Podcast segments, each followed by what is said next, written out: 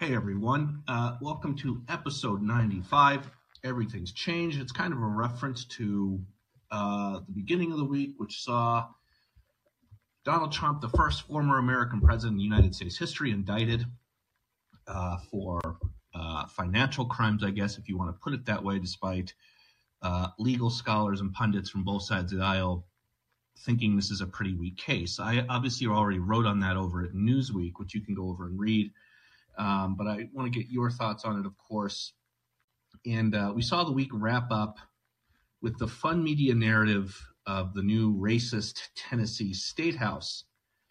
And this was one of these things, and I didn't get a chance to talk about this on the podcast. Obviously, I didn't do a podcast today because I just I got behind. I, I was trying to get ahead of Easter meal shopping, and I ended up getting behind. And uh, the thing I learned is you never do it the day before because then you can't find any fucking mint sauce.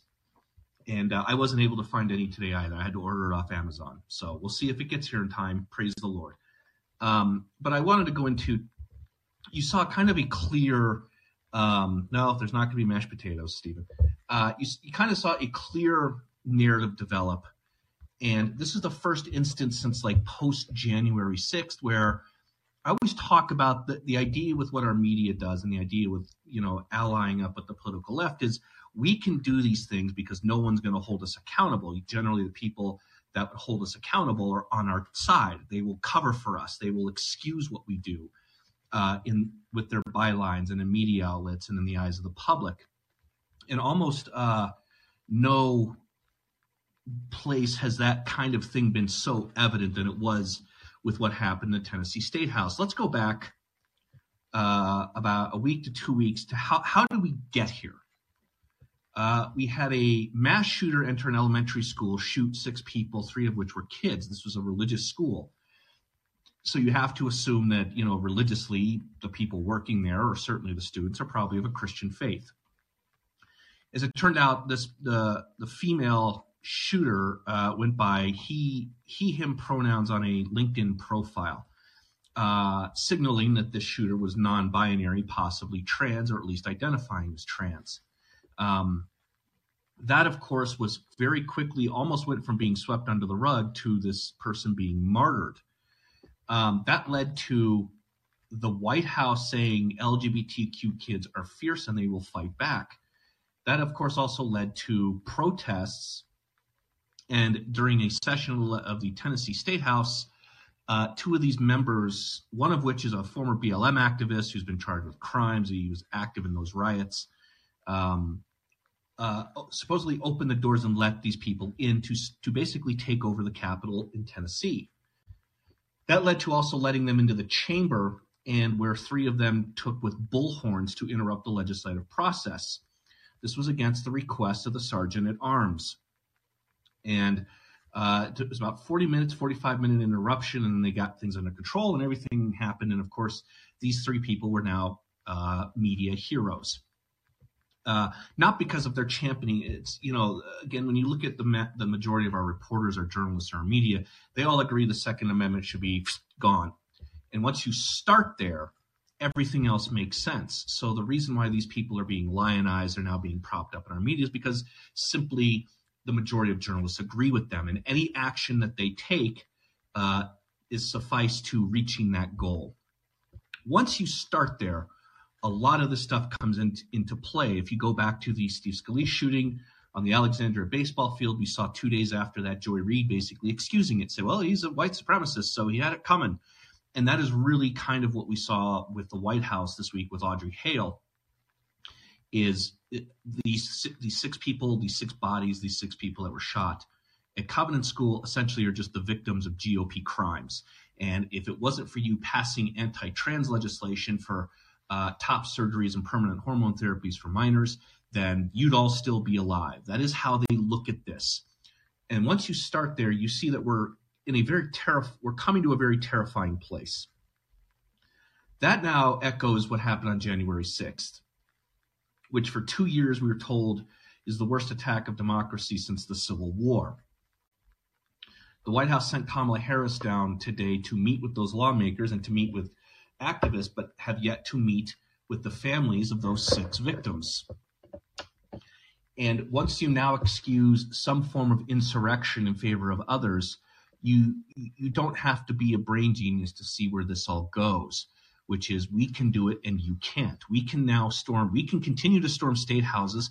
We can interrupt the legislative process. Uh, even if you expel us, we're just going to label you all as racists. And we can get away with this stuff and you can't.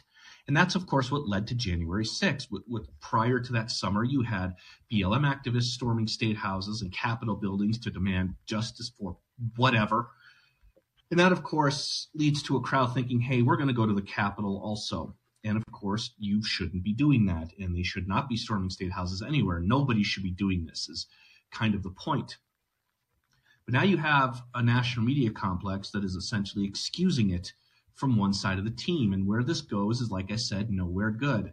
Because what happens if on January 21st, 2025, a President Ron DeSantis is sworn in and somehow BLM activists or Antifa decide we're not going to tolerate that and they storm the White House, all to a cheering journalists who agree that, hey, fascism has to be stopped either way, which way, and this is the only way left. And that's going to be a big problem. And this is what you're seeing happen with journalists who have now labeled them the Tennessee Three. They are m- basically mythicizing these these three guys and one woman, while leaving out the facts that they did break precedent, they did break a house rule, uh, the one woman basically publicly offered her apology for it, which is why she survived. They also were only expulsed on one, uh, basically by one vote. And so all of these facts are somehow being left out.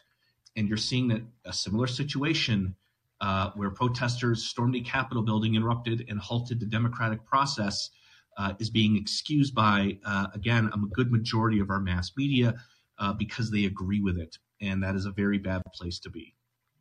The other thing that uh, we saw today, at least something that affects me, is uh, Elon Musk took action on Twitter to block any and all links to Substack.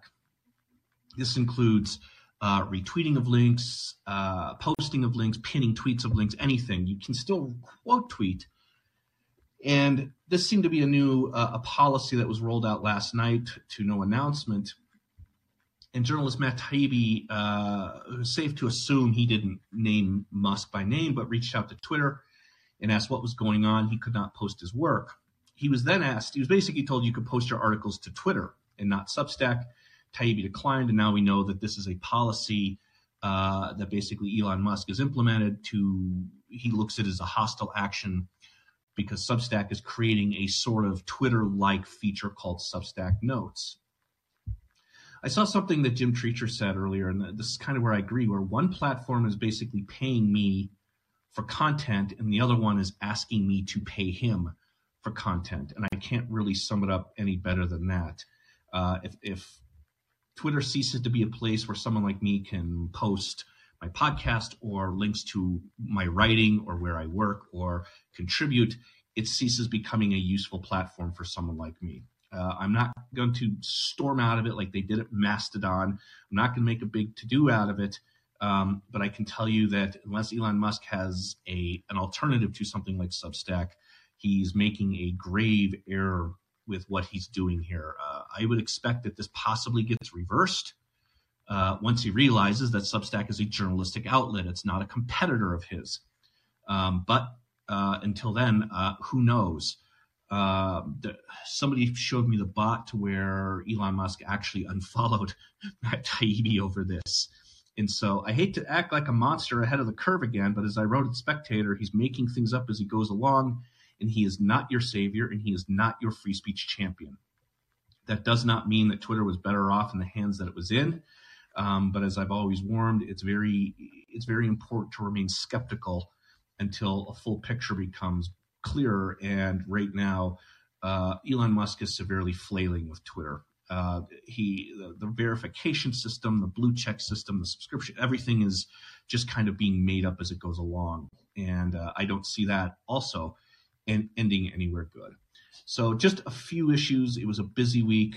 Uh, it was a long week. Everyone's kind of exhausted, and so uh, hopefully uh, you're all ready for the holiday weekend, the Easter weekend. I know I am after the chaos that I went through today.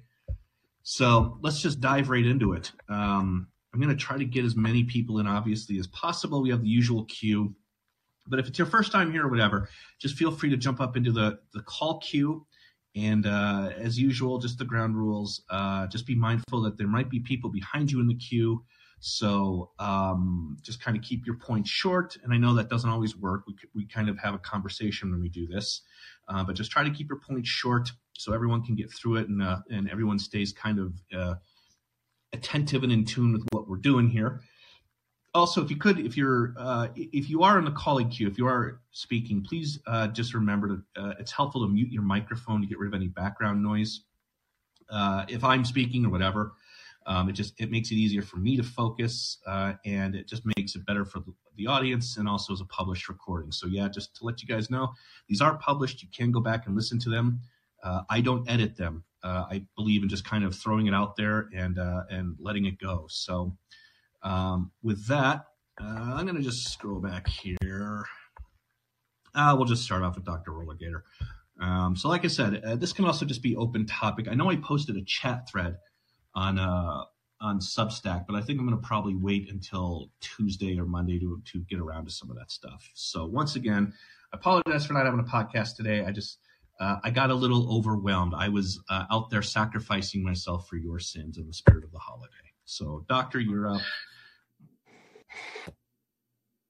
Can you hear me? Yeah, you're good. Go ahead. Uh, yeah. So actually, you know, both both major topics are, are things you and I have have uh, discussed uh, back and forth over time. Um, and I believe I don't want to take full credit if I was, but I believe I was. You know, I, I'm brought up the term stochastic terrorism to you and, and was the first to like sort of bring it onto uh, your radar. I don't want to take credit if it's not due, but um, you know this is this is exactly what I wrote in my long Substack article that I can no longer promote. Um, which is that the, it is a term that is purely uh, purely exists to be used asymmetrically to allow one side to to criticize language that they don't like and allow themselves full full ability to to become or at least encroach towards violence without any repercussions. So the, the you're probably going to hear it more often uh, as as their side is now increasingly encroaching on on uh, inflammatory speech surrounding events that are also violent on their side, they're go- they're going to utilize it every single moment they have an opportunity to describe the other side's behavior or quote our side for lack you know to be crude in language.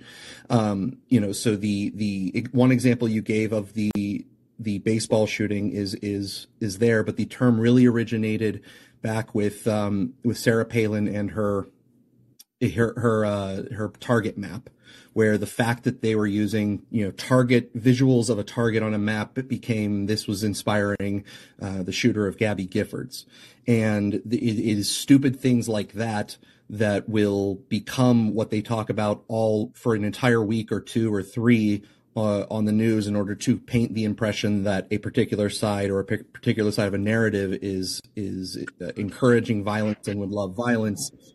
Meanwhile, they will require you to to prove someone was about to be physically injured.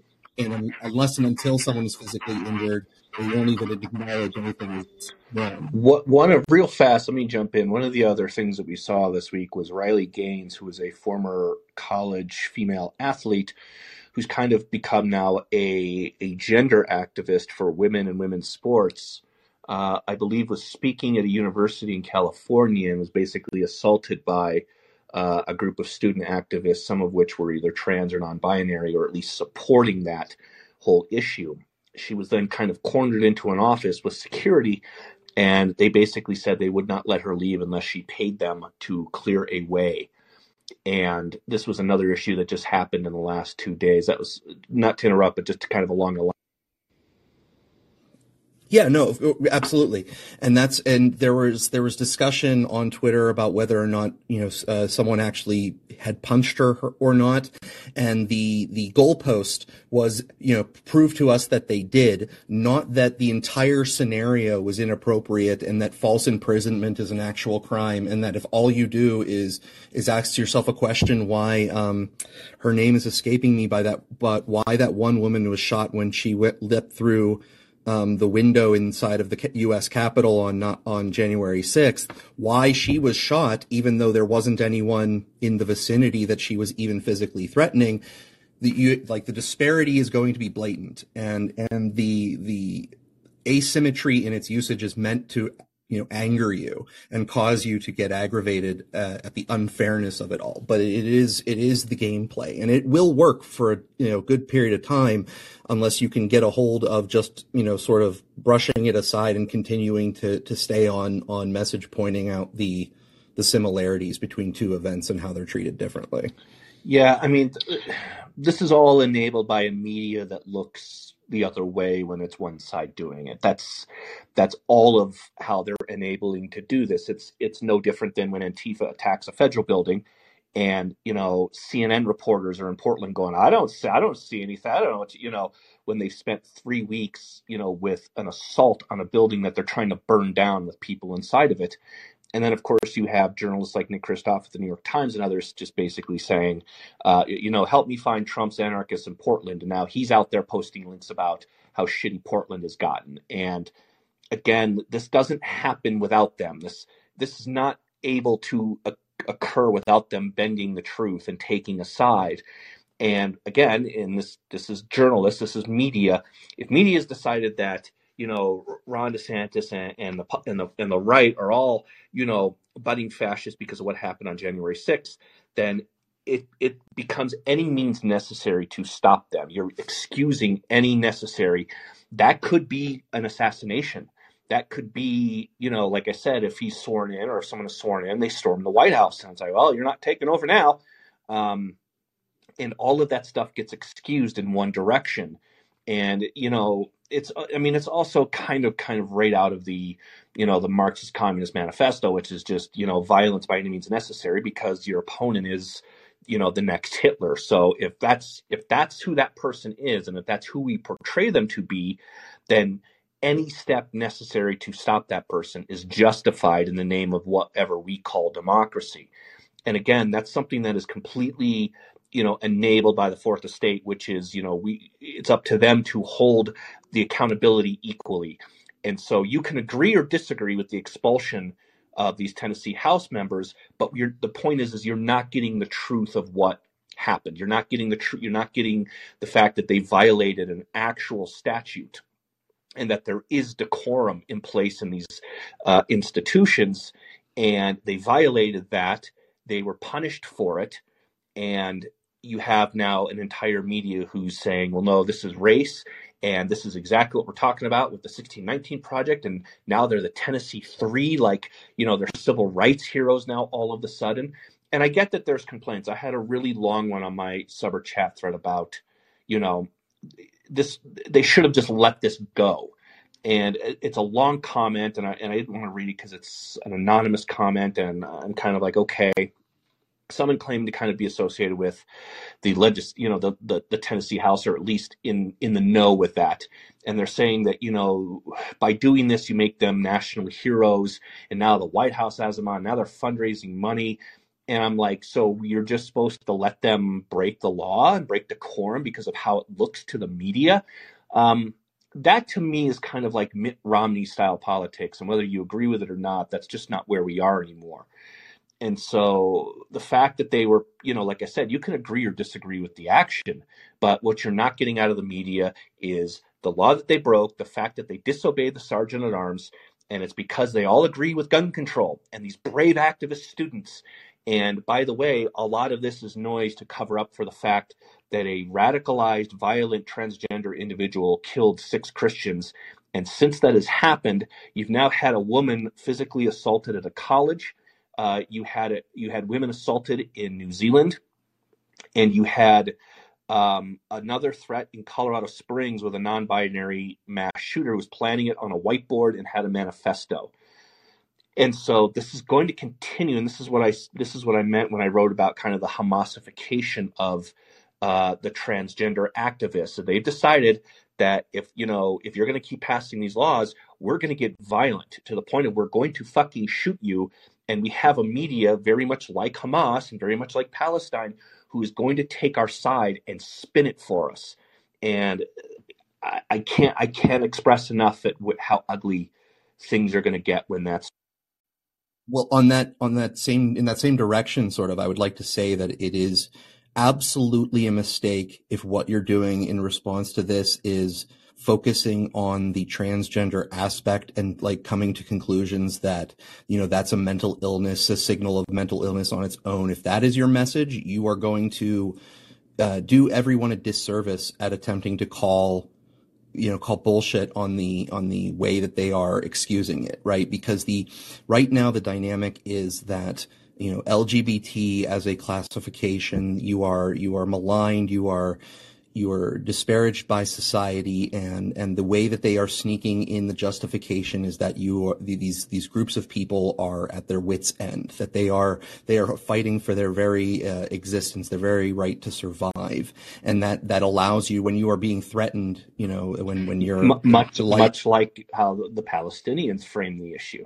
It's it's almost Right, but if you if you take the angle that if you focus on the fact that they are you know members of that community and you start to focus on that and say, well, they're they're already mentally ill, you're doing a disservice to the discussion because you're going to then still actually give them this victim status by by uh, you know attacking the majority of who they are even even if you believe that it is not it is not a good idea to start to focus on that specifically. Only focus on the fact that they are being used to allow allow another side to excuse behavior that they want. They're almost like uh, I mean, yes, it is. It is a very good analogy that you are making with, with the Palestinians, where you know the, the, the Palestinians as a collection, the terrorist portion of them will find these these um, people who don't know any better and manipulate them into being the ones who hold the vests, the ones who actually blow themselves up. They, the, of course, it's the, the smart ones don't do it.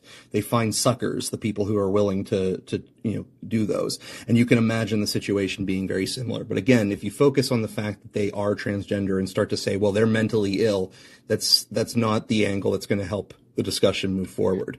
To pivot real quick and to tie it up though, um, you know, I wrote an article about uh, the the term stochastic terrorism that in a non-shameless self-promotion standpoint if you go to my substack drrollergator.substack.com and look for the article on stochastic terrorism i believe it would be very helpful to go read the history of the term and how it is actually going to be a very uh, a, a, very potent uh, weapon on the side of this this you know fight to try to prevent increasing amounts of, of political violence. It is it is a term that most people haven't heard, but when it's used, they don't know how to respond to it because it sounds it sounds very intellectualized.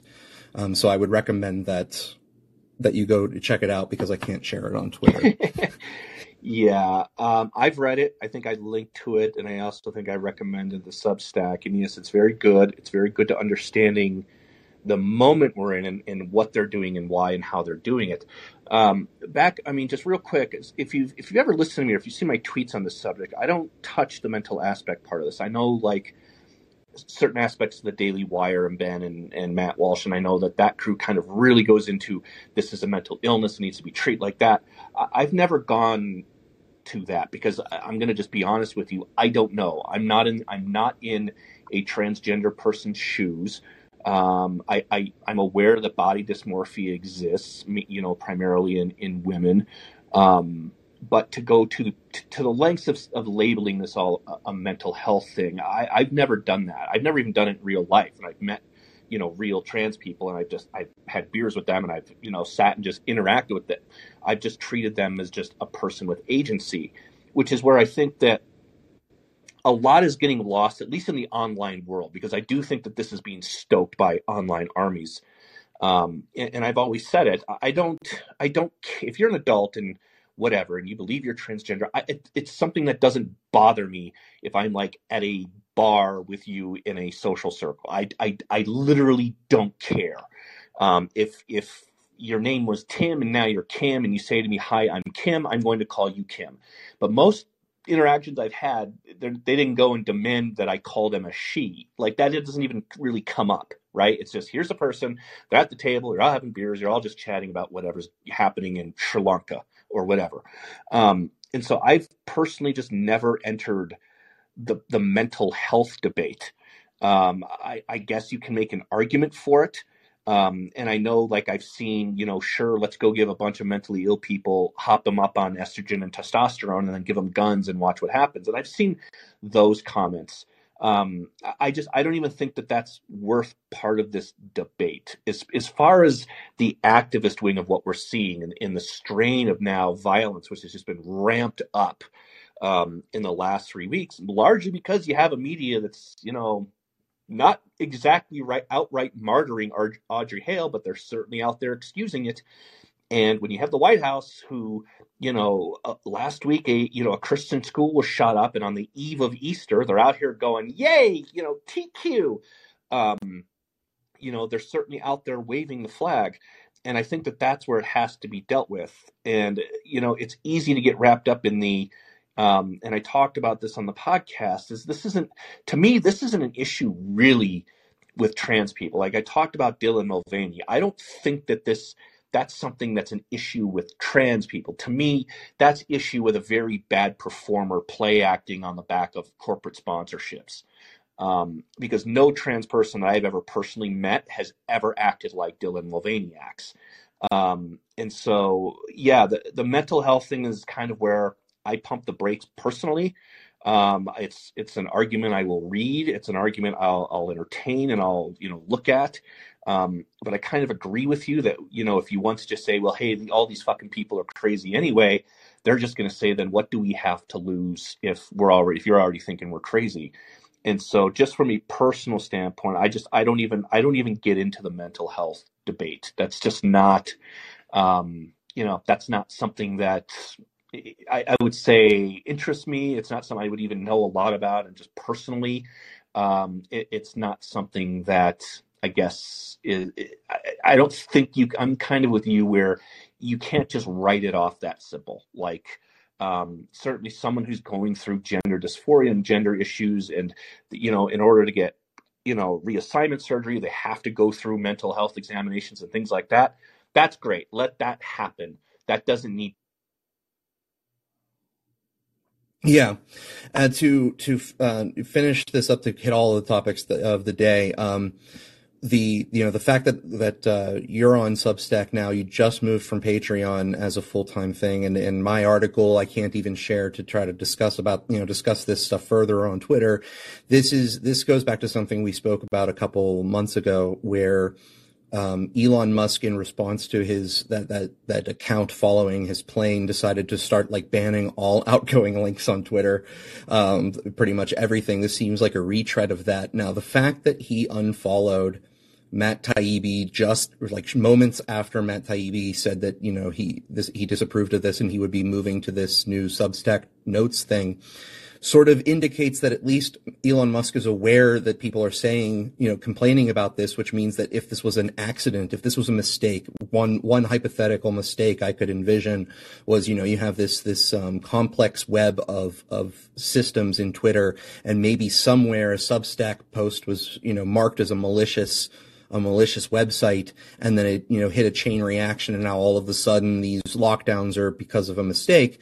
I could uh, you know okay fine it, he inherited a, a, crazy mess, but the fact that he unfollowed Matt Taibbi gives you a reason to believe that this was intentional. And if this is intentional and he's not speaking about it, he thinks that he's earned um, deference that he has not earned. And I don't. I think he's going to burn way too many people out um, on on imagining that he has good intentions because th- this isn't what we signed up for. If if you think that we signed up to be on his side.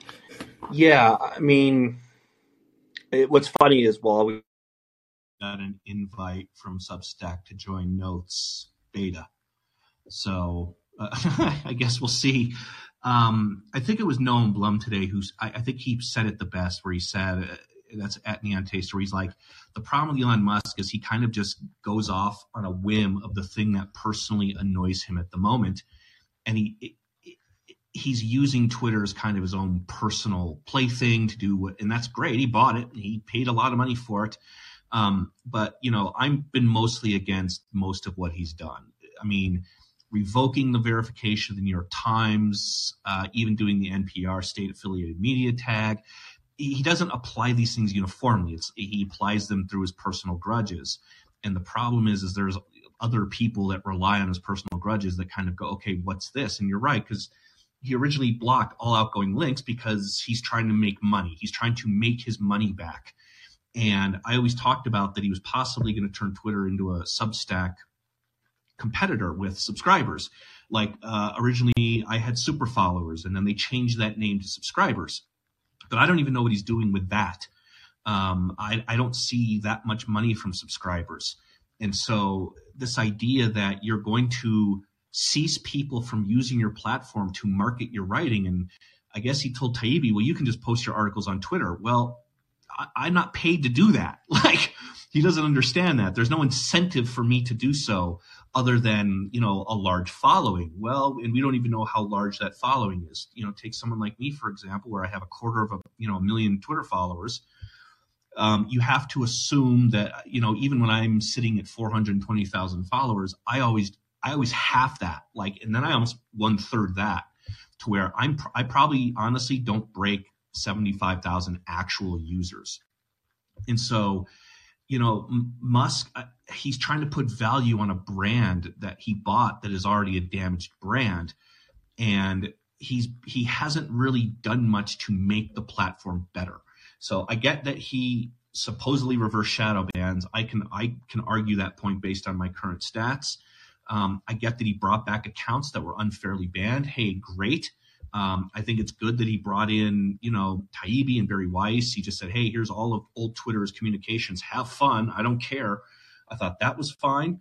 But everything that to me he's done technically with the platform, including getting rid of verification, uh, has just been bad. It's been a clusterfuck. It's it's he doesn't. It's like he doesn't know what he's doing, which is what I wrote Spectator. He's completely making things up. And so he unfollows Matt Taibbi out of spite instead of maybe listening to Taibbi. Um, maybe he's he's he's rolling out a competitor to you know Substack where long form posts that people can subscribe to. Well, if that's what you're doing, then you should be telling people that's what you're fucking doing. Um, you just don't wake up and it's like, oh, I guess we can't link to Substack anymore. And like you said, he's silent on it.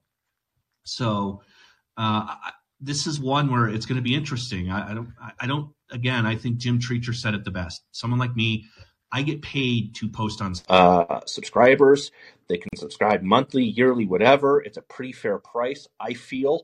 Um, and when it comes to Twitter, Elon Musk is asking me to pay him. Um, and no, uh, I do not plan on paying for Twitter Blue at all. Once the blue check goes away, it goes away. I don't care.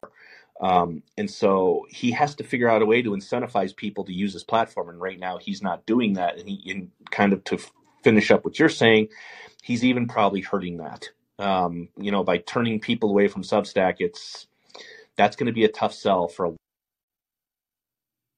yeah, uh, Twitter is the place where right now you can actually promote your Substack. And so if you can no longer promote your Substack, Twitter is the place where now you can only talk about what's happening on Twitter, I guess. And that's that works a little bit of the time, but that's not that's not a long term solution. And he hasn't provided a single thing for uh, anyone. He hasn't u- created a single thing for anyone who's on his platform to actually sustain their existence on his platform because, for all intents and purposes, you're either able to promote something where you can earn money, or it is all just a loss, and you're and you're all you're getting out of it is possibly entertainment value and that's that's not going to be sustainable. Thanks for the time. Yeah, I I agree with you, Doctor. Robert, yep, good to see you again. Go ahead.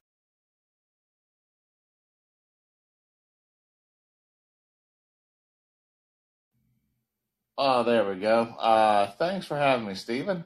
Uh, just a couple of thoughts that uh, at least just came to me this week. Um, all the stuff with Chat GPT and the AI stuff. Um, you know, this is all coming at a time when Elon has, you know, been trying to get rid of the bots, and now basically anyone, uh, you know, able to program uh, uh, AI uh, can basically become their own bot.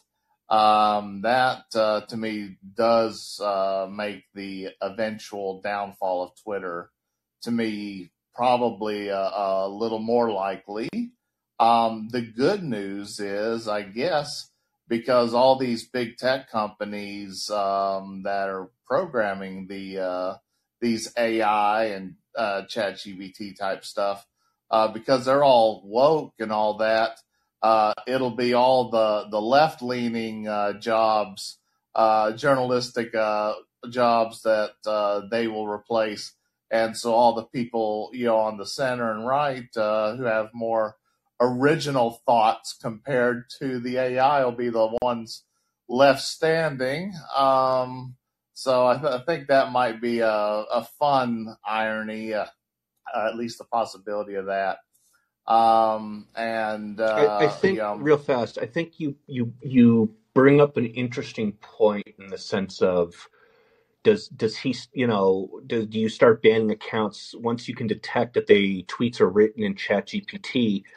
Um, which there are detectors out there now that, that find that. Do you ban those accounts even though it's not like a bot per se? I think that that's an interesting thing, and what we're seeing basically with Elon is you either you either use me and my platform or nothing at all. And that again, you know, going back to what we just talked about, that to me is not going to fly. It's it's it's a fundamental it's a fundamental misunderstanding of what social media is and what Twitter is used for. Um, if he wants to change that, then that's great. Go ahead. But again, it doesn't appear like anything is you know any massive changes are being rolled out. It's it's we're just banning substack now because substack has something like my uh, twitter. And so i'm getting rid of that. Well welcome to the world of social media where every single fucking company rips each other off. Twitter rips off facebook. Facebook rips off you know buys instagram. Uh, instagram rolls out wheel uh, reels once tiktok happens. Uh, tiktok copies vine. That's that's the nature of what social media companies do. So if you instead of just blocking Substack, he should be figuring out a way to make Twitter a competitor to Substack and saying, okay, well, how about I roll out these features uh, like this? And so if he's going to rule this through spite, if he's going to, you know, take out personal vendettas on media outlets and stuff like that, um, there's people who are going to cheer that. There's people who are going to cheer the, you know, labeling NPR state affiliated media. There's people who are going to cheer revoking the verification of the New York Times. Um, as I talked about on the podcast, you have if you're going to do that, you have to operate from a place of moral clarity, and he, he's just not doing that right now, and that's bad. That's a very uh, yeah, and um, you know, my only real other thought on on the Twitter situation is um, I'm I'm just wondering, you know, he he bought, you know, you know something for 44 billion, and then uh, you know after finding out uh, just how deeply rooted in corruption and uh, linked to the government it was, you know, has basically, law I assume, has lost half its value anyway. Um, I'm just, and I am by no means a CPA, so I'll let let them maybe offer better clarification. But I'm just wondering if at this point he's like, screw it, I'm just going to throw shit at the wall, see if anything sticks, and if it doesn't, it'll be a tax write off to maybe offset, uh, you know, whatever Tesla or SpaceX is doing. I mean, possibly. I I think he for it, and if you can't do that through advertisers, then you have to charge for it, and um, you have to basically get. You know, the the thing is, it's not you paying your eight dollars. It's not me paying my eight dollars. It's how do you get NBC News Universal to pay five grand a month plus pay for each of their journalists or personalities or actors or whatever. That's ultimately where the money would be for that. And most of those companies are saying we're not paying for this, and so you know the, he might look at it and say if you have a substack you're using you're using my platform to promote your own personal subscription service or whatever yeah i mean but that's what everyone does that's what everybody if, if you link a wall street journal article they're a subscription only paywalled service whether you think they should be or not is a completely different issue and so to me if, if he's going to look at substack as a competitor i think that that's fine but you better be offering uh, platform stability, um, ideological indifference, um, you know, crisp and clear. When you sign up for my platform at Substack, here's what you're getting. Here's what we allow. Here's what we're doing. And he basically just gets high post Doge memes and does this out of the blue. And again, he can do it. Nobody, nobody's out here saying that he can't do that with his his toy that he just lost half its value on. Um, but most people would probably argue this is not the way to run a successful platform. Awesome. Well, I'll I'll keep things on a little bit lighter uh, lighter note at the end. Uh, loved the Leon reference uh, uh this week. Um, I hate dressing formal uh, formally, but Gary Oldman in that role made me want to wear a tan suit. Um, and uh, you know the irony uh, of uh, his you know flaw with the you know the pill popping and then having that little spasm you know as he does it. well, I guess in my situation, I have to take the pills to not do those kinds of spasms. but but that that scene, you know, the everyone scene uh, I, I'm of the opinion that Gary Oldman deserved a Lifetime Achievement Oscar uh, for that scene alone, and I'll uh, pass it on. Uh, cheers, Stephen. Thanks, Robert. He does he does chew the scenery out of that movie like hundred percent. Um, he he te- he definitely takes that character, makes it his own. I I threw that in there because I wanted the emphasis to just be like, okay, indict everyone. And when what do you mean by everyone? I mean I mean Hunter Biden, I mean Joe Biden, I mean Nancy Pelosi, I mean Ocasio Cortez on campaign finance, possibly Ilhan Omar you just go down the list and you start say hey go find me something because that's what's going to happen eventually. It might not happen tomorrow. It's not going to happen with just you know kevin mccarthy. Uh, but like i said when attorney general trey gowdy gets in there um, look out. That's the road we've headed. And this is this is kind of going back to what roller Gator is saying. We know that they indicted trump. We know that uh, just across the spectrum everyone's like why why did they do this? Well we know why they did it, it it's not because of what happened in new york it's because it's what's happening in other places. And Alvin Bragg is saying, we're just doing this to one, open the door, get other prosecutors to do this, tie Trump up in illegal malaise through the 2024 election, where he both secures the nomination and becomes essentially unelectable. And that's what we're doing. And that's what the, that's how we got the ball going on this. Um, and we know, and as the media sits back and goes, you know, hey, no one's above the law. Well, we just saw apparently three people are above the law in the Tennessee House this week. Boy, that lasted, didn't it? And we know that once Hunter Biden or Joe Biden is charged uh, in something similar, uh, we know the media is going to scream that you can't prosecute political opponents and this is a banana republic. And by then, it won't matter. We won't care. Uh, Senate, thanks for.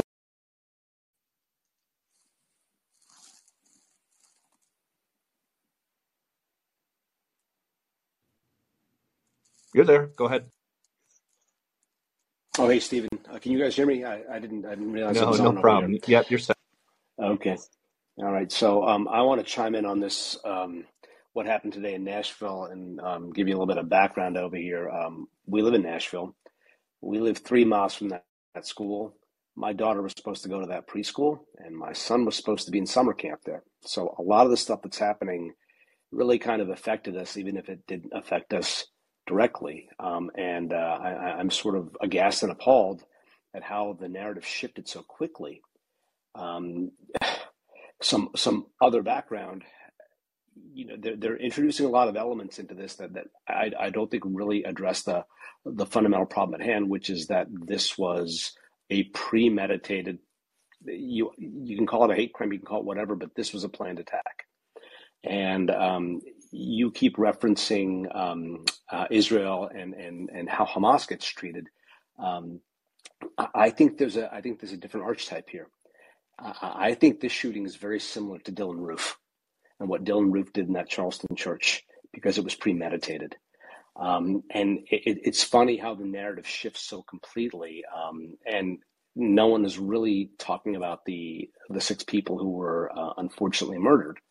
And we went to the memorial this past Sunday, and it, it uh, the city turned out to pay its respects, and the people who sh- we should be talking about, we're not talking about. We're talking about the the community uh, who uh, the press has made into the victims, and now we're talking about these three politicians. I saw this thing today. I'm just shaking my head, going, "You're not helping things." Um, I, I, think this is going to backfire and blow up in, uh, in, their faces because it's just rankly partisan. But it, the fact that they still keep doing this stuff is just it's it's absolutely unnerving.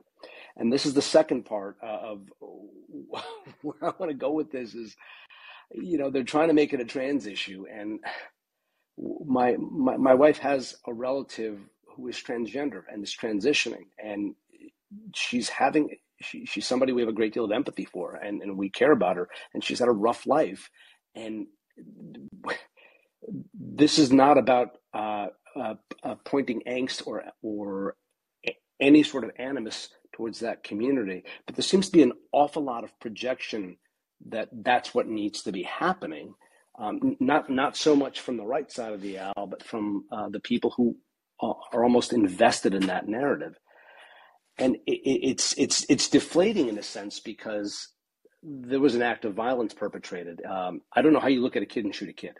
I, I just don't know how you, how you how you do that. Um, but it happened. We're not talking about that. We're talking about three politicians who decided to grandstand. Why why why do you think we're not talking about it? They don't want to talk about it, and that's the the the the, the point is not to I mean, I made I made the argument when Jamaal Bowman lost his shit in the hallway at Thomas Massie. I said that all this is is a distraction to keep you uh, to keep the headlines off of who perpetrated this crime, and that's basically it. Now you have to ask why do they why do they feel the need to do that? The Biden administration could have come out and they could have said this person who committed this heinous act of crime uh, does not represent the trans community. They didn't say that. Have you noticed that? That you haven't heard a word about that. They could have come out and said, you know, this person is, you know, a disturbed individual that, you know, uh, not to go where roller gator is. I'm just saying like what they could have said. This was a disturbed individual, clearly with some problems at home, and this person in no way uh, speaks for or acted on behalf of the trans community whose backs that we have. They haven't said that. They haven't said anything close to that. They've come out and blamed Republicans. They've come out and said, you know, you're passing transgender laws, and I guess fuck around and find out. And they've done that, but they haven't come out and had and distanced this person from that community. And that's something that I find extremely interesting. You you mentioned real fast Dylan Roof, and what happened. What I think you're referring to is the fact that Dylan Roof went into the church, shot nine people, and then they blamed the Confederate flag. Like within 12 hours, it was Ryan. It was Ryan C. Reilly from HuffPost, Earplugs guy from Ferguson, a few others who said, "Here's the Confederate flag flying high," and that, of course, got Nikki Haley to take down this. Flag. And you know, the press had their whole thing, and what, and I wrote about this at the Wilderness. And what people forget is when Al Sharpton showed up, Charleston told him to go home. They said, "You're not you're not here to grieve with us. You're here to inflame these things. Get the fuck out of here." They literally told him to go home. Like the community leaders were like, "Uh-uh, you leave. You turn around, get on your fucking airplane, go back to New York City." And yeah, I, you, you're not seeing that same thing happen in Nashville. Um, remember, Joe Biden was basically elected to be a healer and to bring the country together. And have you seen any of that this week? Have you seen any empathy towards you know this family that was shot on the eve of a religious holiday no uh, they celebrated the trans day of vengeance instead and that's this is crossing this is something we haven't ever seen before um, where you know you had you had a presidential administration and media, you know, just kind of wink, wink, and say, "Oh, this is horrible." Wink, wink. You know, like maybe you should stop passing uh, quote unquote gender affirming care wink wink. Um, yeah this is really horrible that this happened to this hateful bigoted christian school wink wink. And i've never seen it before and it it really is a new area. It's a new place. And kind of and what you're seeing now is you're seeing we saw a copycat and now you're seeing you know a, a woman get physically assaulted. And it's kind of like if if they're going to let a, a woman a they them off the hook for a mass shooting what aren't they going to let I, I, think those are all fair points. Uh, the the first thing that I would say, and and I need to remind myself of this, is don't fall for the BS. I mean, they're they're trying to rile things up. They're trying to stir stuff up. Um, there are real problems in this country. That shooting should never have happened. It wasn't the damn guns. It was the person. Um, the gun policy, the red flag laws, all the other nonsense they're throwing out there to obfuscate. The problem was with that, that one person, just like the problem was with Dylan Roof. Unfortunately, with uh, Kamala Harris coming to, to Nashville today and, and doing God knows what, uh, by the way, I find it very, very funny uh, as somebody who's half African American, half Indian, considering that I'm Indian, that she's not she's probably not going to meet with the Indian legislator who was basically insulted and called a slur. Yeah. That was I mean that's not helping people anything. I mean I, I was talking with a couple people on that like that rate there even even that is enough under the statute to to get that guy expelled for throwing a racial slur at this Republican lawmaker who's an immigrant and he's and he's called the brown face of white supremacy. That's enough to break decorum and to expel him alone under that. And again, this is one of these turn the other cheeks. Uh, just turn the other way. We didn't see we didn't see what this guy has been saying. We didn't see his actions. We didn't know. We didn't see. All we see is that oh, you expelled a black lawmaker. Oh, okay. And then they said, but the white one kept her job. When we know why she kept her job, it's because she offered a public apology and said, "Yeah, you're right. I shouldn't have done this. This broke decorum. We should. We have to be better than this, etc." Um, and so but but we know that now they're playing for the cameras. And when they say well you can't you know this was a bad move. It was short-sighted. It was no no it wasn't. Um, part of like what you said with the debate is you're right about not taking the bait because i do think that a lot of this is about that. It's about trying to provoke a worse attack which i'm actually scared could happen. Um, and I, again i think that this is an issue that you're winning. I don't see the majority of the country backing you know, permanent hormone therapies and surgeries for minors, uh, even if it's quote unquote gender affirming. Um, you don't see a lot of the debate for people over 18. Um, you saw Karine Jean Pierre obviously on purpose uh, lie about what this debate is about. And so, not to interrupt you, but um, yeah, that's kind of um, as far as taking the bait. You know, that's I think you're right that that's what they're trying to provoke here. Um, and again, it's it's a winning issue, so I don't really see a need.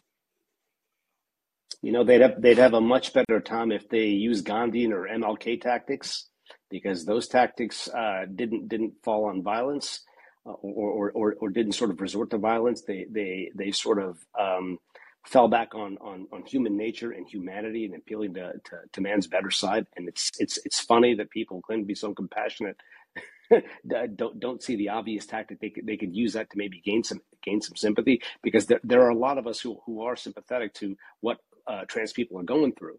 Um, that that was not a reflect. That shooting was not a reflection on all trans people. That person happened to be identified as trans, but they're not doing that. They're taking a much more militant stance. I don't think it's going to work. I think people are sick of it. I think people are angry, but I mean, I, I share your fear that something something even worse is going to come down the pike, and that's that's never a good thing. Anyway, appreciate the commentary. Thanks for letting me chime in. Thanks, Sam. It's good to see you. Sam is a, is a long time server too, over from Patreon, so it's it's good to hear.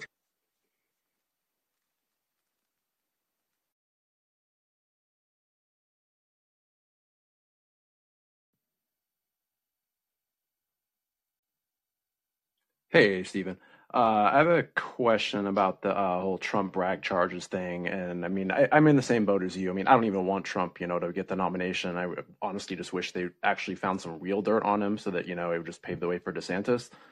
But and correct me if I'm wrong here, but it seems like the whole justification for what Bragg is doing is he's claiming that Trump defrauded the voters in 2016 by not disclosing the the Stormy Daniels thing. He he hasn't uh, said this is this is the big problem is uh, he's claim he there was no conspiracy charge. That's the biggest problem with this, is that in order to prove that this was a major financial crime, you have to prove that the payments to from Michael Cohen to Stormy Daniels was to cover up and conspire a bigger crime. Uh, and Alvin Bragg teased that, but of course, you have a media asking him, uh, but he didn't say what that is. He basically just said, "We'll reveal that later." Well, they don't have it. That's a problem.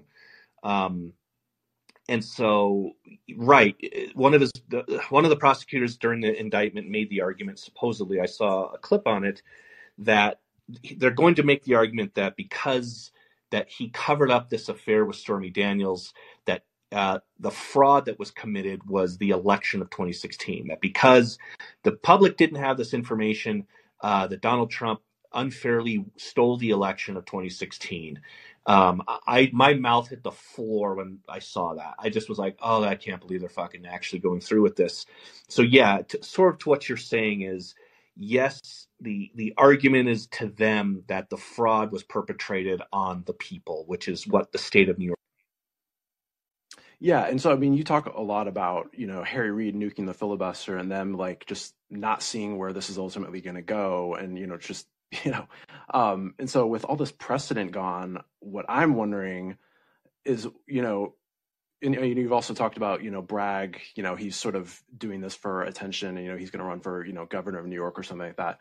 So what's to stop some conservative DA who you know wants to run for governor in a red state or you know see if he can get a Trump cabinet spot to just you know uh, um, charge like the 51 intelligence agents and the heads of social media companies with some sort of RICO charge or something like that. I mean, you know, it's obviously they're not going to get convicted, but it doesn't seem like it's about getting a conviction and you know justice anymore. It's just about getting your name out there and you know throwing the charges against the wall and just see you know, f- you know, F it. Yeah. See what happens. You know. Yeah, I mean, I know, I know the symbolic point you're making. I, I don't think that like, you know, the, the the the fifty, you know, the fifty intelligence officers. That's good. That's a good like argument to make logically, legally. It doesn't. It you know, you're not going to prove a on that. Um, I I do think pretty much any Democratic politician uh, is up for grabs now, and that includes Joe Biden. And people like I've I've discussed this with people, and, they, and they're like, "Well, GOP wouldn't do it." I'm like, "Well, yeah, I think they would," because um, Hunter Biden is already under federal investigation for God knows how many things. Right? It's safe to say Merrick Garland is not going to bring a case, or he's at least going to waive a case off of another prosecutor to bring a case against uh, Hunter Biden in the state of Delaware. So, but that doesn't mean that let's say Joe Biden loses and you get a President Trump or you get a President DeSantis, his AG picks that investigation up, and within a week of being sworn in, you announce that we're we're looking at this. We're going to convene a grand jury to look at uh, charges on money laundering, wire fraud, uh, gun. Hunter Biden forged a gun application, a background check, anything, and then you just say, "Hey, Hunter, who's the big guy?" And if you can get a grand jury or if you can get a prosecutor that says, we're pretty convinced that we can link Joe Biden to being the big guy, um, yeah, we're going to bring you up on accomplice charges. And, pe- and people laugh when I say this, and I'm like, what makes you think they're not going to fucking do that now? Like, of course they're going to do it. And it won't matter if Joe Biden is 87 years old. They're going to fucking haul his ass into court just to say that they did it. And because that's how these things always go. Um, people laugh when I just like uh, Alexandria Ocasio Cortez had a campaign finance investigation. She had an ethics investigation into her. The hey, maybe we're going to charge her now on campaign. Well, you're not going to get a conviction. It doesn't matter. The conviction doesn't matter. What matters is that this person was indicted and it's now in their Wikipedia entry. And so, not so much like the former intelligence, like actual named people that are out there. Um, you know, uh, like charging Andrew McCabe, who kind of should be charged, um, or those, you know, whatever. It, that's not so much the game anymore. The game is now, um, I don't know, uh, Nancy. It looks it sure looks like you and your husband committed insider trading here.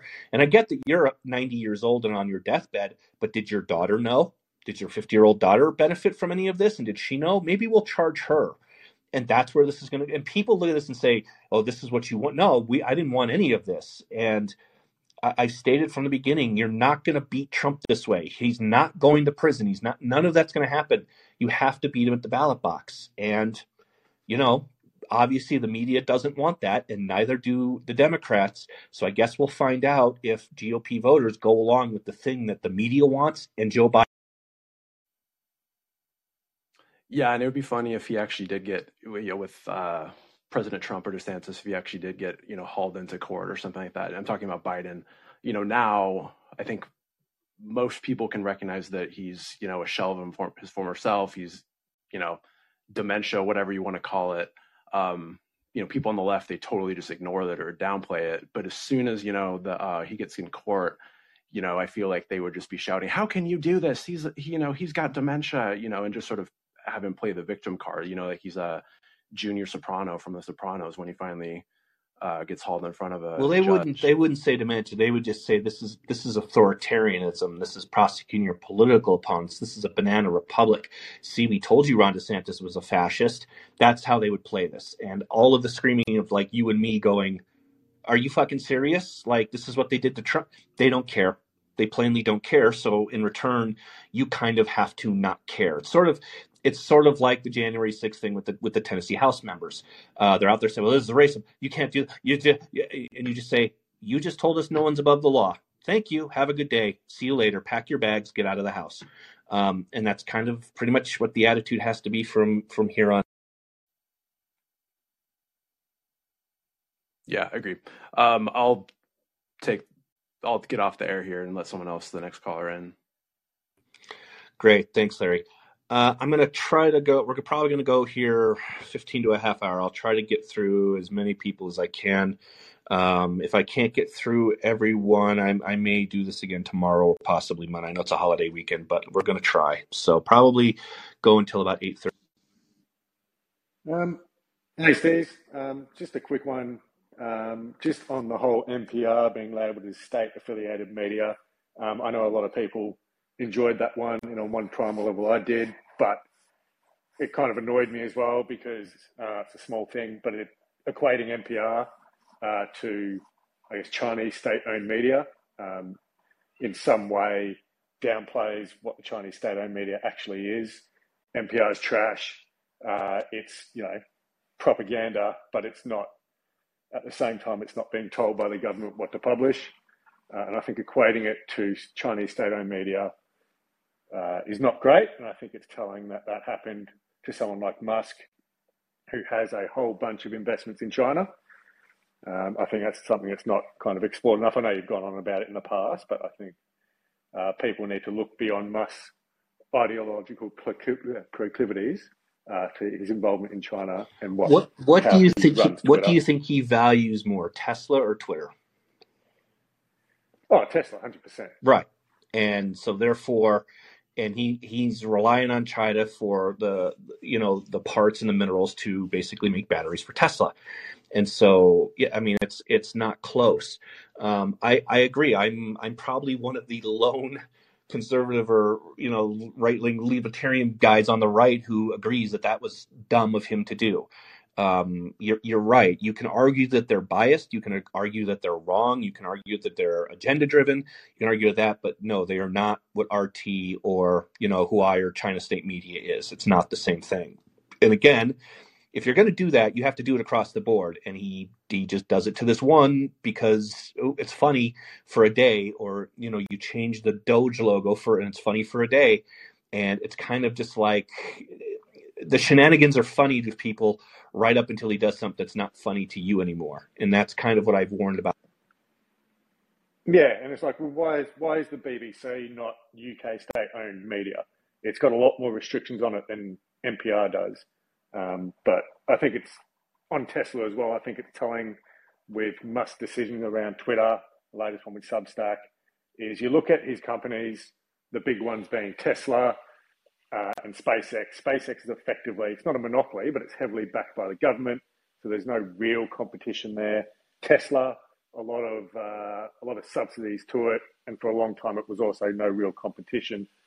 So Musk has for a long time operated in these industries or in these markets where he hasn't faced stiff competition, and he's now moving into social media, which is probably, you know, so we will about the industry or the market, but it's highly adaptive, highly competitive. Um, and I don't think he exactly knows how to manage that and how to deal with that. Um, the notion that Substack Notes would ever seriously threaten Twitter's market share of its you know, micro blogging sub market of social media, I think was always ludicrous. But his overreaction demonstrates that he doesn't understand the market. He doesn't understand its competitive nature because he's worked in industries where he hasn't had to face fierce adaptive competition. Uh, and I think that explains it more than his fits of pique or his ideological worldview. Yeah, I would I would agree with some of that. And like I said, if you look how social media is developed, uh, every company copies every company. If you know Facebook picks up a feature, then you know Jack Dorsey or Twitter, you know when Twitter did a news feed on the side, Facebook added a news feed. Um, that's just how companies do it, whether or not they should.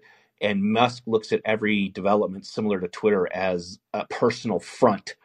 And so he's decided that instead of just you know trying to compete with substack he's going to punish twitter. He's going to punish users of his platform for also using substack including those that pay him money. And okay i don't i do i i completely fail to see the logic in in any of that because that's he's not punishing substack.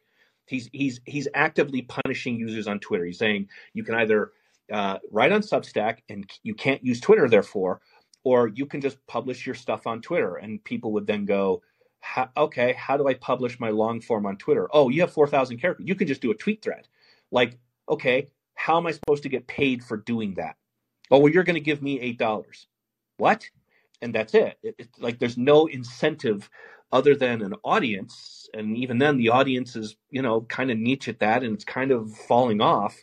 You know, other than an audience that you've built up, that's it the other part of that is Elon Musk didn't do anything to, you know, get Matt Taibbi his followers. Matt Taibbi gained his Twitter followers through his work and his opinions, and whether you agree with them or not is completely beside the point. Sort of similar to me. I I joined this version of Twitter in 2011. Uh, it's 12 years later. Fucking unbelievable amount of time I've spent on that hell site, and I've amassed a small following. Elon Musk didn't do any of that for me. That was done through me tweeting and my work and my writing and whatever and my smart ass shit posts and you know my memes Brian Stelter and, and whatever. But he had no play in any of that. And so now he's kind of trying to say that your following is actually belongs to him and monetized by him rather than me monetizing them myself. And again, I, I just don't see that going. Yeah, and you know, just final point, then I'll move on. Um, yeah, I'm open to the idea that Twitter was failing before he bought it. Uh, I think it was, um, but his inability to understand what he's bought, um, and maybe there's no way to properly monetize it on an even keel. But you know, as I said, the notion that Substack Notes was going to be a serious threat to Twitter uh, up until he banned using or linking to Substack was ludicrous. But he's kind of he's kind of you know the prophet of his own demise because he's just made Substack note Substack notes a lot more a lot more competitive. So yeah, shooting himself in the foot. But yeah, that's all I got. Thanks, Ben. Go ahead and take us. I'm most likely going to cut off after Jason, uh, but we'll see how we're doing here. Uh, if if not, then like I said, for a few of you that are back there, I may try to jump on tomorrow afternoon or something, um, which I try to do if we have a lot of people. But as of now, I'm probably going to cut off after Jason and go from there. Let's just see how we do. Hey, Stephen. Um, so I, I know like I, I know that you don't have any opinions on Substack.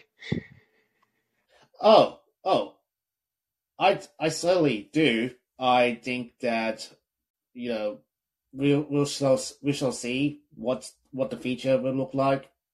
It's just that Elon thinks that blocking direct competitors is the way to operate a business enterprise, particularly a business enterprise like Twitter. It is something that I don't really understand, but hey, he's free to do it. I think his um, many followers will understand because they're not Substackers. Uh, but yeah, I don't think this is actually a good decision on Elon's part, and I am actually going to be off the off the uh, bandwagon that most people within most people think that Elon is saving Twitter, but every day you go on that side and there's many many unforced errors made every day, and you think that Elon, being the engineering genius that he is, would actually understand how a social media platform works, what what is supposed to be functioning, what's the purpose of Twitter. Like I really hate to say it because I've been on like uh, like you, I've been on on Twitter for like eleven years, except like didn't gain a massive following like you did. But he doesn't really. But I just I do think that he doesn't understand what what Twitter was meant to be or how it evolved. Um, you know, Elon doesn't really like like um, journalists, and I don't think that he will be talking to those who had the Twitter files to understand what is in his mind when it comes to uh, these kinds of decisions. But I don't think it's gonna it's working for me. Yeah, I mean that's kind of where I'm at. I don't think it's really going to work for me either. Like, like that's everything like long term that I hear that he's doing or he's going to do. He either then reverses on, um, or he again sort of along the lines of you. I think he misunderstands a lot of what it is. So you take the blue check thing for example, and he does this thing where he says, you know, the the blue check mark was a um, that was a that was a corrupt symbol of you know social status and everyone should be equal. But then he says, pay me eight dollars for that for that status symbol so you can have that status and that's completely backwards to me like like I don't I don't understand that. And that's fine. It's fine if you think that people placed a value on the, the blue check mark. That's that's just what society does. You're you're basically effectively trying to social engineer the value that people put on it. Um, I always personally just looked at it as you know, well, two reasons. I'll I'll tell you two reasons. One is it's obviously it's to verify, hi, this is me. That's all it should be. And I've always said that anyone should be allowed to get it as long as they can verify who they are. Fair enough. Okay. Um, the second reason I got when they opened it up a few years ago, they opened it up briefly for like a month, and it made it easier for someone like me, who's kind of an antagonizer of journalists who think they're self-important or celebrities, uh, to to write. It makes it harder for them to write me off because I pop up in their comfortable little verified column and it makes them harder to just like write you off as just some anonymous shit post or whatever, whatever like that. That was really all, the only reason it did it. And um, somebody said, somebody I was talking to when this came out, here's the dirty little secret. People like the old verification system. They kind of liked that here are the here are the people that produce the content. Here are the people that are worth listening to. Or when I say worth, I'm not saying you agree with them. I'm not saying they're smart. I'm not saying they're right. I'm not saying any of that. But here are the people that are creating the stuff that's out there to read, to listen to, to whatever, pay attention to. And you know what? I don't even really care about being verified. I just look at it to get the daily sports betting news, like whatever. That's the dirty little secret I don't think a lot of people admit is that the old verification system, this this hierarchy that they put on it, people like that as far as social media, and that goes back to the MySpace days. And so he comes out and he's like, "We're going to get rid of this." Anybody can have a blue check mark. He puts value on the blue check mark while taking value away from the identity. When the whole point of the blue check mark in the beginning was to identify someone, and that was really it. Um, and so I look at that and I'm kind of like, it's funny because then he's saying the for you column will disappear if you're not subscribed to Twitter Blue. And I'm like, good. I don't look at that anyway. All I want is just who I follow, what they say, and that's it. Um, and so he, he's trying to incentivize giving him money, but in return, you're not really getting anything. You're not with Substack. If I, if like if I subscribe to someone's Substack, I'm paying them for content, or more importantly, someone's paying me for content. I show up. I have to do it, except on days like today. Um, and I know that if I stop doing it, then I'm going to stop getting paid. Um, there's no incentive to really use Twitter other than the fact that it's kind of a real time news aggregator. And if that goes away, which it seems like he's trying to do with NPR and he's doing it with the New York Times and other news outlets, I don't know what he's trying to turn it into. And maybe he'll surprise. I don't know. Um, but like with you, I, I, just everything that I've seen him do up to this point has just made me scratch my head. And yeah, and not to mention um, Elon's problematic relationship with China and India because they're not really they're not really up to the standards that Elon sets up for himself when it comes to freedom of speech. Which, speaking of which, he says wants freedom of speech but not freedom of reach. I think he's a bit half honest there. I just wish I think he will reverse it as soon as Catturd says that it's getting to be a be a problem. yeah. Or or Ian Miles. Well, what boils it down? It's one of those two. It's it's whatever Elon Musk whisper, like yeah, Cat or Ian Miles Cheong is like, no, you know, I, I want to be able to read people's Substacks. All right, I'll I'll reverse it then, and then that's it. Like, but that's the whole point. That's not how you run a company. Yeah, and you know, you got all these all these things, and you know, Twitter is also a Twitter is a global company. So, what are they so going to? What are they supposed to do? Are they going to cut? I like I like to see Elon Musk goes against China, but the problem is is that his other companies have business deals with them. So I don't think he, it would be it would be possible. What I will say is, I remember when Substack blew up back in 2020, and a lot and lots of journalists were basically bagging on anyone um, who had a moderately successful career in journalism, like Glenn Greenwald. It, it became a platform for white supremacists. Yes, of course, and also transphobes. And I feel, and I feel like everyone is jumping on the Substack bandwagon. Not that that's a bad bandwagon. I actually like Substack, but people join Substack, and I I was like, wait, haven't you said that it's going to be a platform for these kinds of people that you don't like? Taylor Lorenz, in particular, I, is one that said that. Yeah, yeah, and and Elon, and that was originally, and Taylor Lorenz yeah. is originally why Elon banned all links going off of Twitter because of Mastodon originally. So he first oh, he yeah, banned that's why. he banned everyone saying here's my Mastodon, and then uh, he was talked out of that. But then Taylor Lorenz had Substack in her Twitter bio and her Mastodon, and that's when he suspended her account. Yeah, Which that's yeah. definitely the person you want to turn into a fucking free speech martyr is is her. Good job.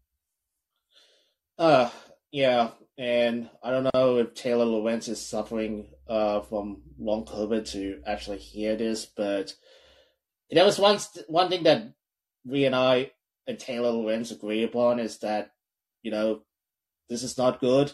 This is this hasn't been really good, but I will say that the journalists who are shocked that Substack that no one can link to Substack were the same guys who were incredibly furious whenever Jesse Singal writes something about anything, particularly about transgenderism. And, you know, I'm not going to be falling, I'm not going to be, um, t- I'm not going to, I'm not going to agree mainly on the, the side of journals for doing it because, you know, journals are supposed to help to make the platform as well. It's not simply just Elon. It has to be you know, they they are capable of cre- creating many environments, and they're the ones who make their bed, and they have to lay on it. It's just that Elon is giving them the Hotel California to do it. Uh, yeah, I would agree. Yeah, and one final thing um, before I, I go. Uh, so, did you listen to the um, any music. I mean, I've been listening to uh, the some tracks from the new Lana Del Rey album. I know you're not a fan of Lana Del Rey, but I think there's something interesting I, coming out of it. I don't hate Really? Lana Del Rey. Let me put, I um, it's she she's weird to me. I don't know if it's a like an act that like the kind of I don't really care as an actor if that's who she is or whatever. Um, I kind of like the beef she got in with music critics and stuff like that. Um, but it's funny because a lot of people that I'm that I'm close with, a lot of like my music's not people, also really like her. So Yeah, and I think she started not to care after the whole um, once she broke up and out into, the scene about ten years ago with that um, infamous Saturday Night Live uh, performance. Um, but I'm just like I'm just like okay, good for her. Your music is continues to evolve, and I look forward to hearing what um, your spoken word project which I still wish she would do. Anyways, uh, good to chat to you, Stephen. Um, um, I hope, I hope, I hope Elon is doing well. That's all I'm gonna say. Elon Musk didn't kill himself.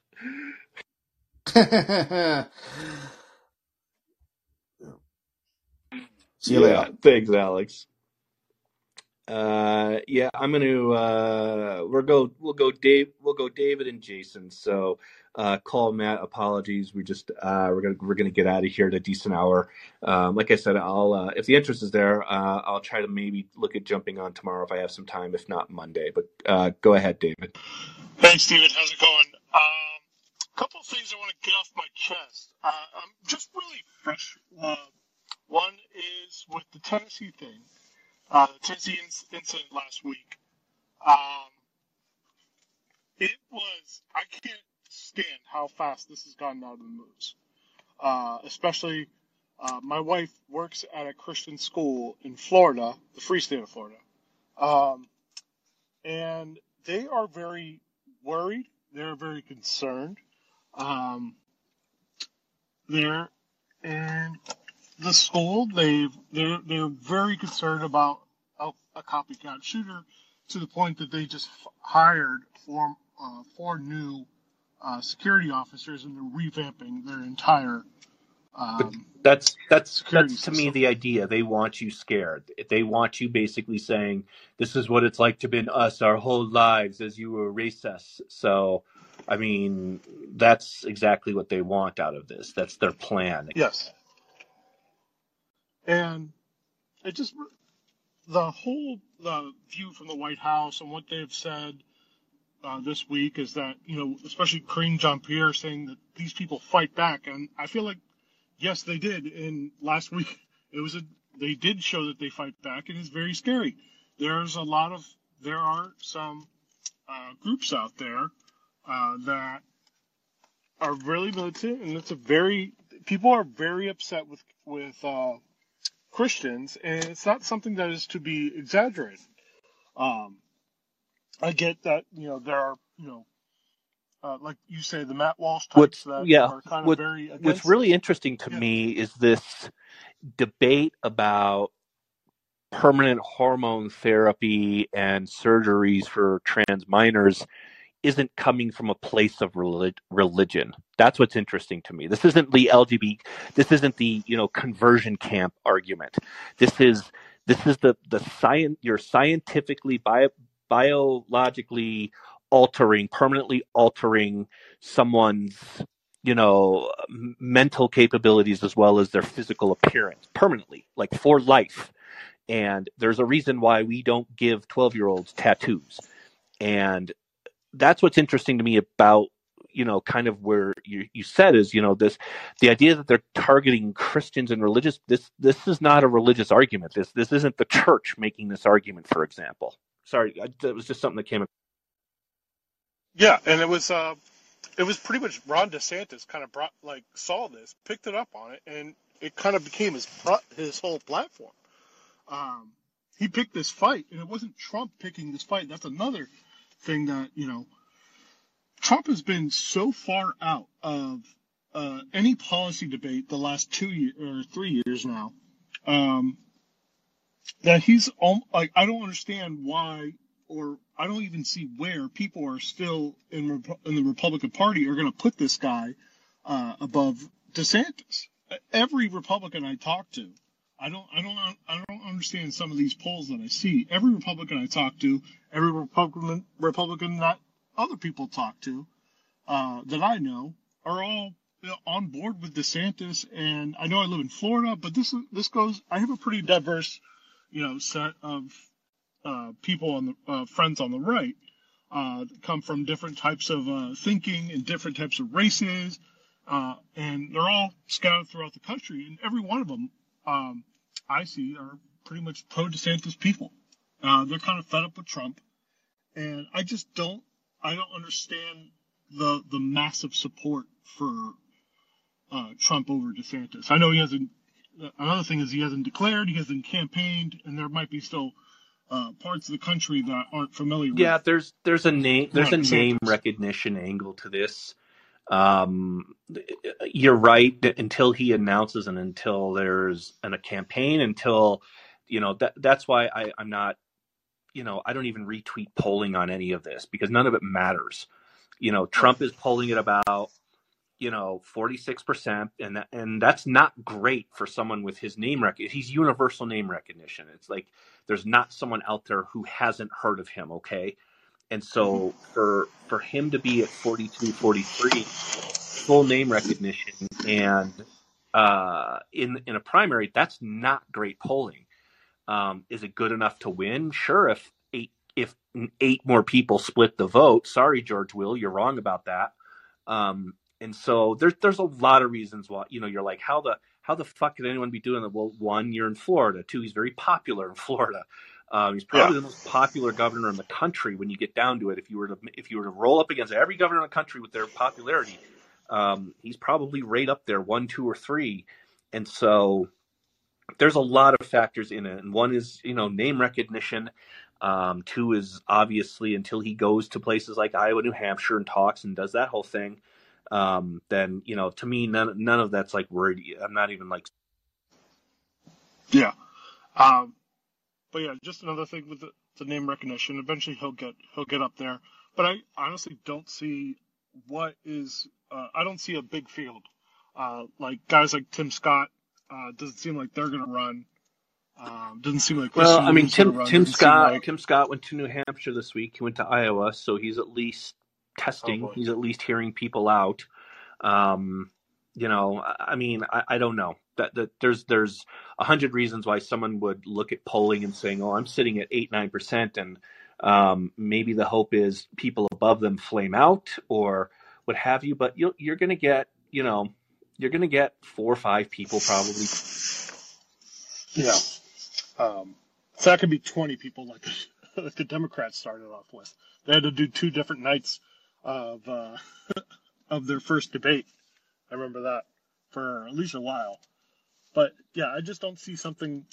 Eventually, you know, by the end of the year, hopefully we're down to it- it'll consolidate, and I feel like it'll consolidate pretty early because it's going to be really bad for the Republican Party if one guy gets through like like the last time on thirty on thirty something percent um, going forward. Well, we'll see. Media, media and Dems are going to do everything in their power to make sure that doesn't consolidate. So it's it's silly season arrives very quickly here in about two months. Yeah, and uh, yeah, once again, hope that hope that uh, to see a little bit of compassion, a little empathy from the White House. You know, guy who ran on empathy doesn't seem to have one for Christian school kids. Tennessee, Tennessee is a not a state that is in play in 2024. That's why. Yep, bingo. So All right, thank you, Stephen. thanks, David. Good to see. you. Go, go Panthers.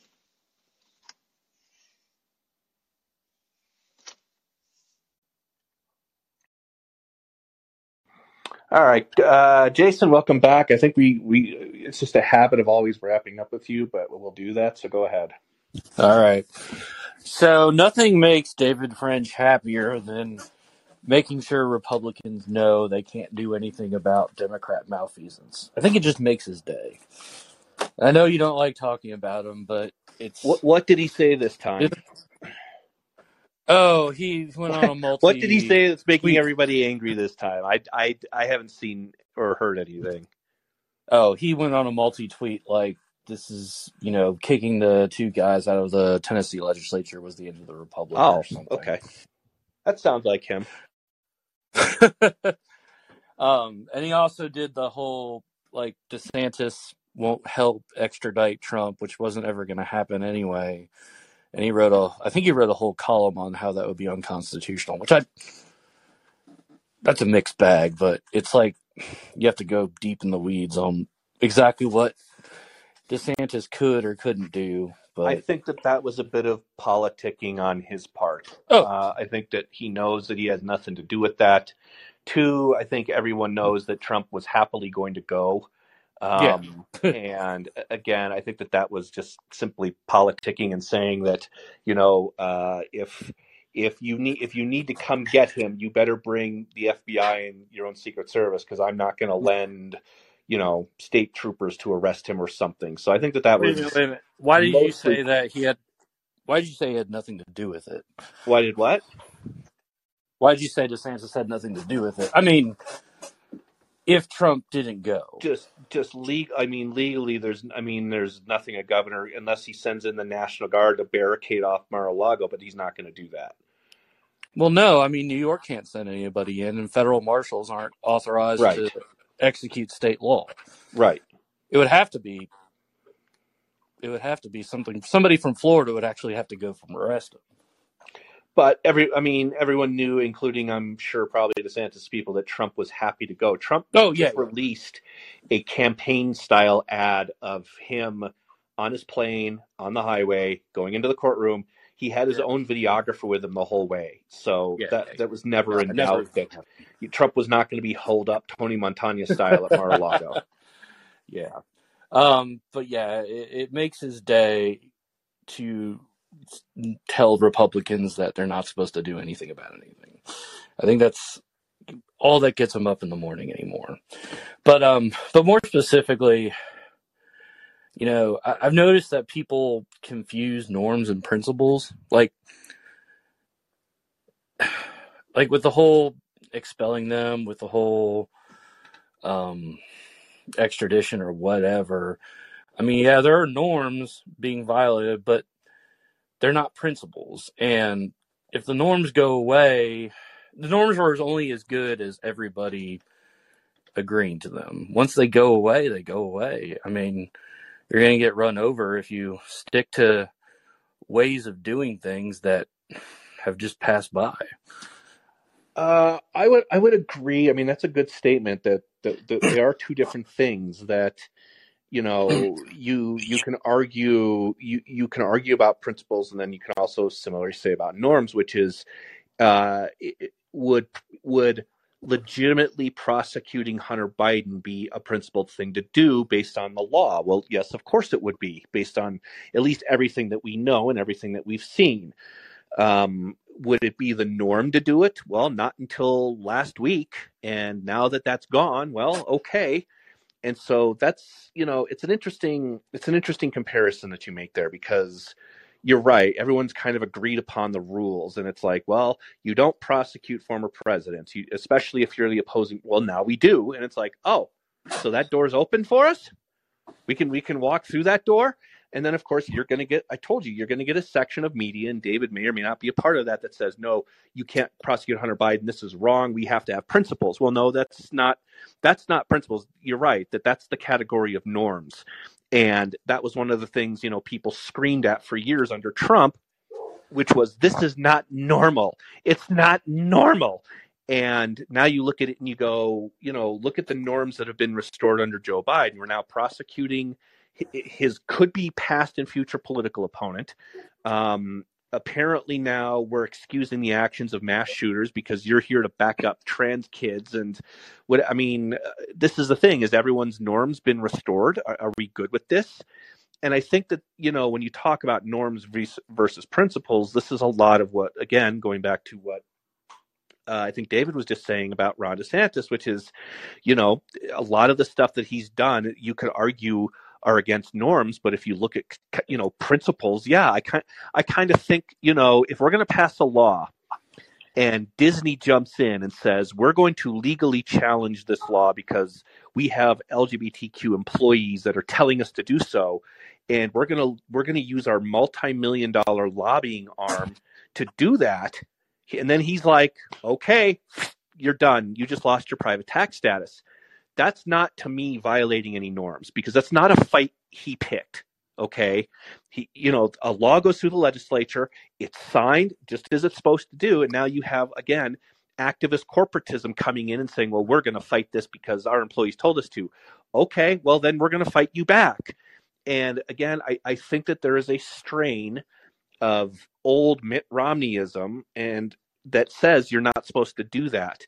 And this is a different ball game when you have the media out here begging corporations to save you know you know to save the policies and, and help them out um, that's not private company to me anymore especially when a com- you're not talking about like the local h&r block you know raising an objection here. You're talking about disney which is a multi-million billion dollar media conglomerate trying to use their lobbying arm to affect legislation in which case to me at least principally i'm like okay fair game. Well let's you know let the best let the best monkey win now. And that's kind of how i look at that. So i mean you do bring up an interesting point that it's no longer to me a private company when you're using your dc lobbying arm to affect legislation. That's how i look at it at least yeah and i mean the bottom line is that reedy creek district i mean it was essentially Disney controlling its own county. And, you know, principles aside, the courts have never, and I looked at this with some uh, like school district stuff and reorganization, like courts have never intervened in a state reorganizing its own subdivisions. You know what I mean? Like, like we talk about it as a private tax status, but no, it was its own county essentially. And the courts have never really intervened in like a state saying, "Oh, this isn't a county anymore, or, or county anymore. We're going to reorganize this." It's basically their prerogative. Uh, I mean, yeah, it's it's a brand new ball game.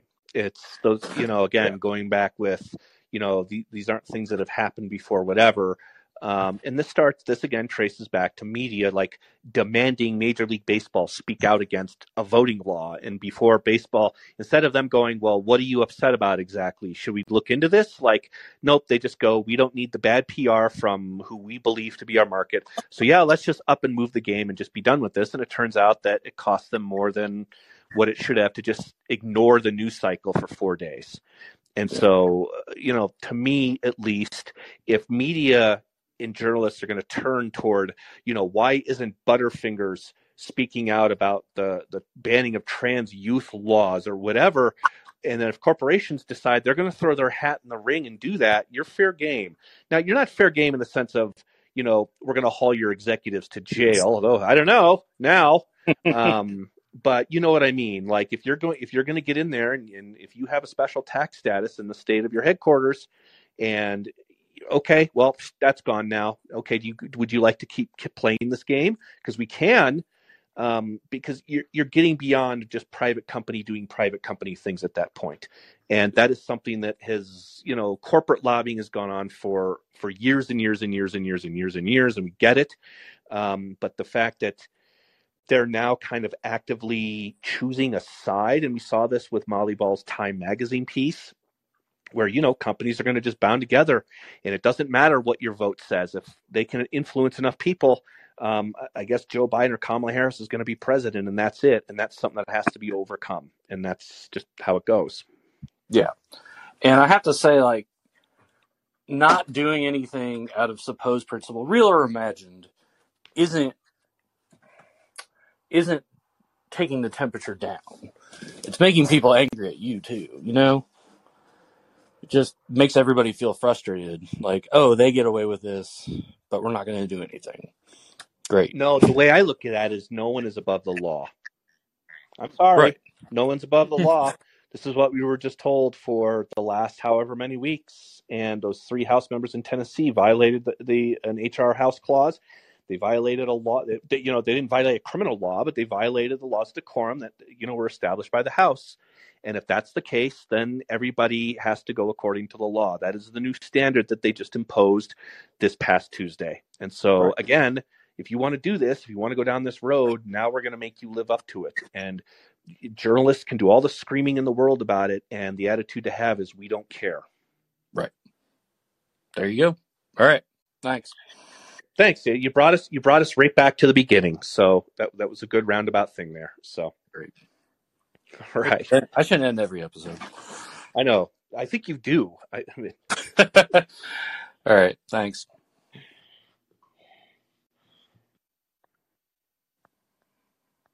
Okay. Well, he can just drop.